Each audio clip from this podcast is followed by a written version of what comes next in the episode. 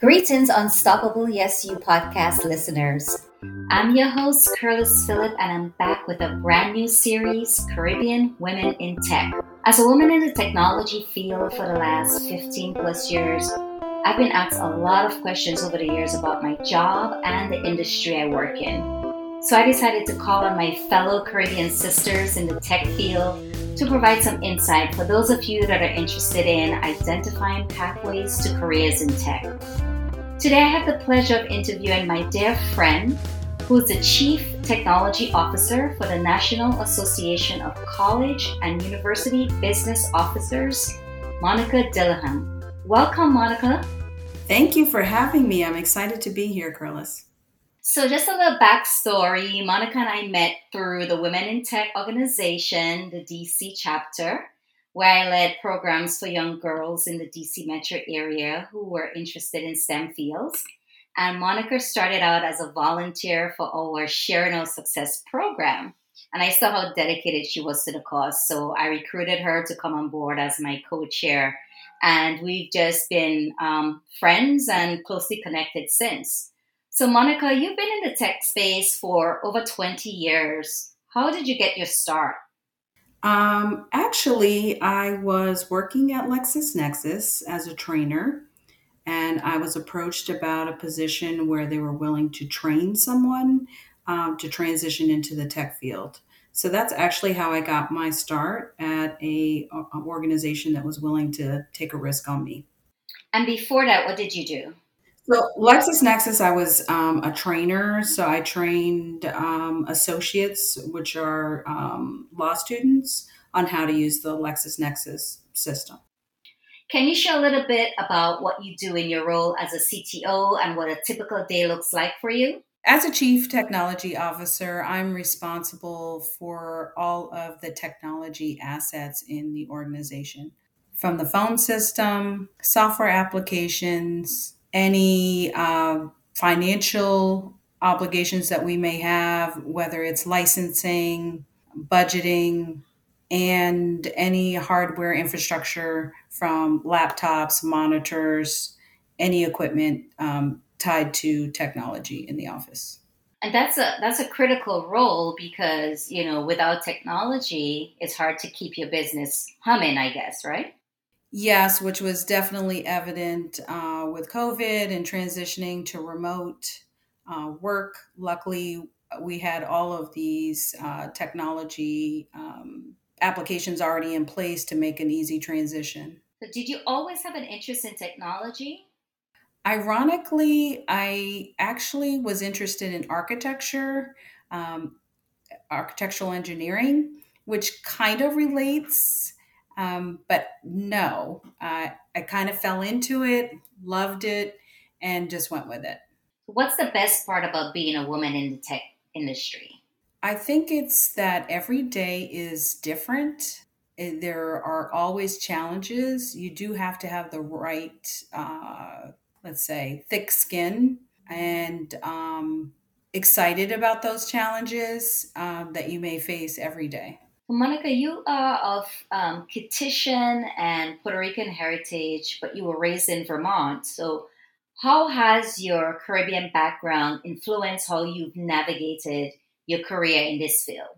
Well, my father worked very, very hard. My mother worked very hard. So, I think I had a very hard work ethic, putting in the hours. I was raised that you had to put in the time, you had to be accountable also to always be curious, which is perfect for the, the type of work that I do. And um, education is a must. So there are two things that stood out to me in your response. One, um, having a strong work ethic, and then also curiosity. I definitely agree with that. From a work ethic standpoint, um, technology is, you know, sort of the, the backbone of some organizations. And, you know, sometimes if something can go wrong, it usually does. And in your role, um, I understand how critical that would be um, in terms of having to be able to be ready, right, when those um, events happen. And then, two, curiosity, um, because technology is forever evolving um, and you have to stay on top of um, the latest and greatest. You have to be curious and um, just keep abreast of all of the new technology that can help to improve productivity and efficiencies in your organization. Would you agree? Yes, and and you hit on the the key point there is uh, implementing something that will help your organization. I think some mistakes that are made, it's great to have the latest and greatest, but if it's not going to help your organization do what they need to do uh, to meet their business objectives, it's not not the best decision. Makes sense. So there's a lot of awareness around the gender gap in the tech industry. Um, what do you think are the biggest challenges women face in tech? I think I'll probably sound like a broken record, but it is being heard, um, being heard in a room. One of the other challenges is looking around a room and not seeing others like you, whether it's females or females of color in the room. That is a daily challenge, and that's why you know stars aligned and we met um, working with girls in technology because we were able to uh, encourage more females to get into the field. And what is your organization doing uh, more specifically to help recruit and identify women talent, more specifically Black women talent, in tech specific roles? So, in my role as the CTO, I can mold what I want my team to look like. And our organization as a whole has a diversity initiative, but you have to be able to walk the walk, you know, talk the talk, and actually put those things into practice, which our organization has done. And at one point, my whole team, from the web development uh, to database, they were all female. Whether that was intentional, I, I don't know if that was necessarily the case, but I did want to give women an opportunity to highlight their talents and prove that they can do the job just like anybody else. And so, in that vein, I remember when we met, you were probably a director or senior director role, and then um, you've since moved up. And we talked about, you know, some of those challenges that you face as you were sort of navigating your path. So, tell us a little bit about that in terms of mentorship that you received to help you to get to um, what is essentially, you know, the head technologist role at your company. So, do you mean from a perspective of who mentored me? Yeah. Like how did you yeah, how did you go about moving up the ladder? So, I purposefully sought women who exemplified where I wanted to be and had conversations with those individuals, not necessarily trying to follow their path, but pick their brain on you need an ally or someone that is in your corner to bounce ideas off of and help you navigate um, some of the decisions that you need to make along the way. And frankly, they need to be able to have frank discussions with you if you are navigating in the wrong direction. So I was lucky in that vein that I had women in my corner and frankly, some men that were champions for me being very successful. What roadblocks would you say you faced along the way and how did you handle them? One of the roadblocks I faced was that of I was constantly told I did not have enough education. Whether that was viable or not, as women, unfortunately, we have to work harder. We have to have more education under our belt. We have to have more certifications so I just put the time in and got the education that I need, got the training that I need so that I could confidently compete and could confidently use that as a asset that I could navigate and get where I wanted to go. And what specific training did you receive and, and what specific certifications did you obtain? So for the type of job that I wanted to do, uh, frankly, I actually wanted to go into the project management space, and that's the direction I had. I I headed in and worked towards my PMP. And then I just went back to school and got my master's in technology management with a specialization in project management because the higher you get up the ladder, you're doing more of the project management piece, making sure that people are doing what they need to do and that work is being fulfilled and that the research is being done that needs to be done, making sure that you're moving in the right direction. And there's the whole financial piece. Technology is not cheap, and being able to negotiate uh, contracts and save your organization money while getting them the technology that they need. Would you say there's a particular personality trait that's needed to be successful in the tech field as a woman or in just in general? I would say not necessarily as a woman, but in general, you have to be tenacious. You have to be curious. You have to want to know the why. There's many reasons why things do what they do, and knowing why they do those things is important uh, to help you troubleshoot what the issue may be or why a particular solution is not working.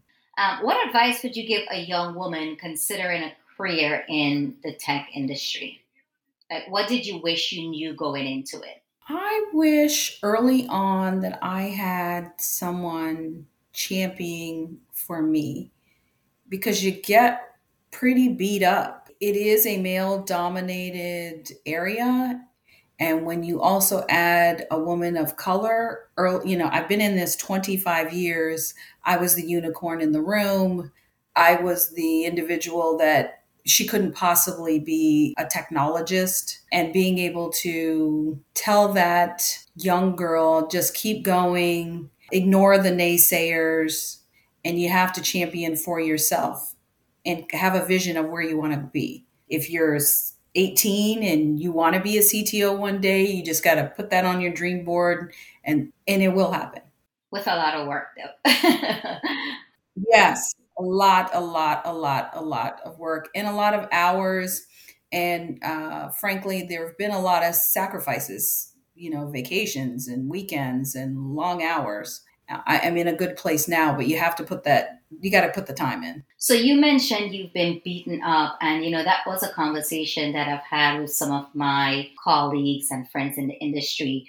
And so a lot of, you know, some of the things that we've done through, um, you know, the STEM program is to help, you know, young women identify pathways to um, careers in the tech field.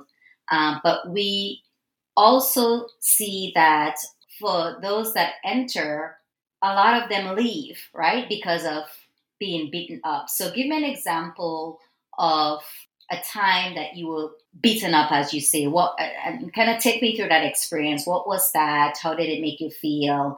And how did you kind of um, deal with it to, you know, just stay on track? One, I think, is when I walk into a room and people uh, may prejudge you.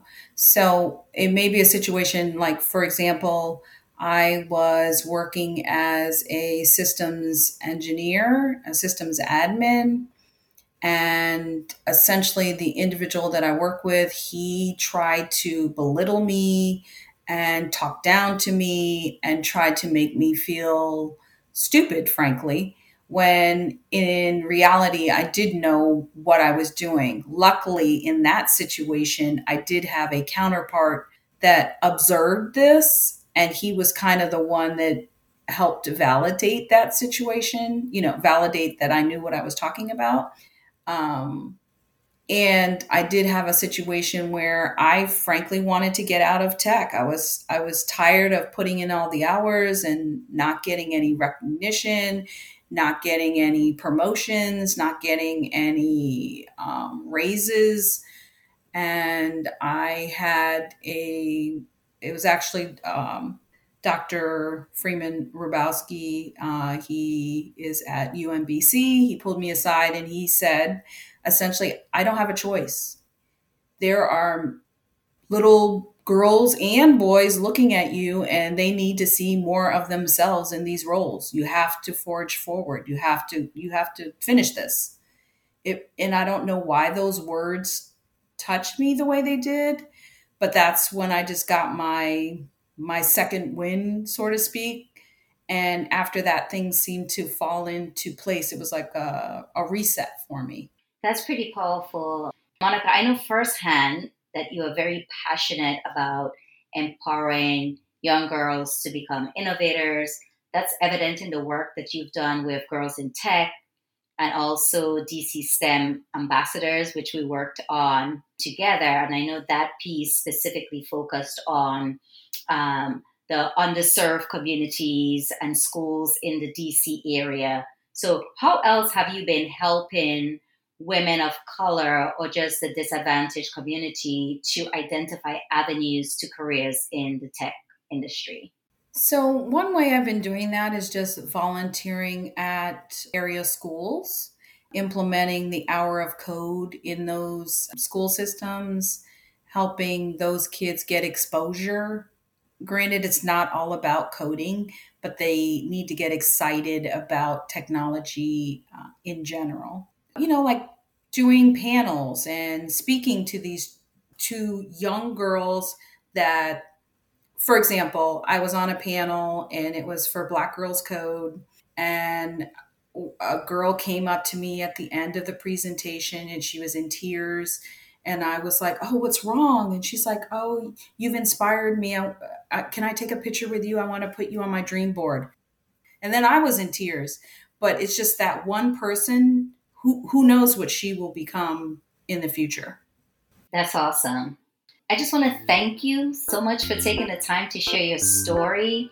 You know, the information that you shared was very insightful to our Unstoppable Yes You Tribe, thanks so much for your time, and I really hope you found this information valuable.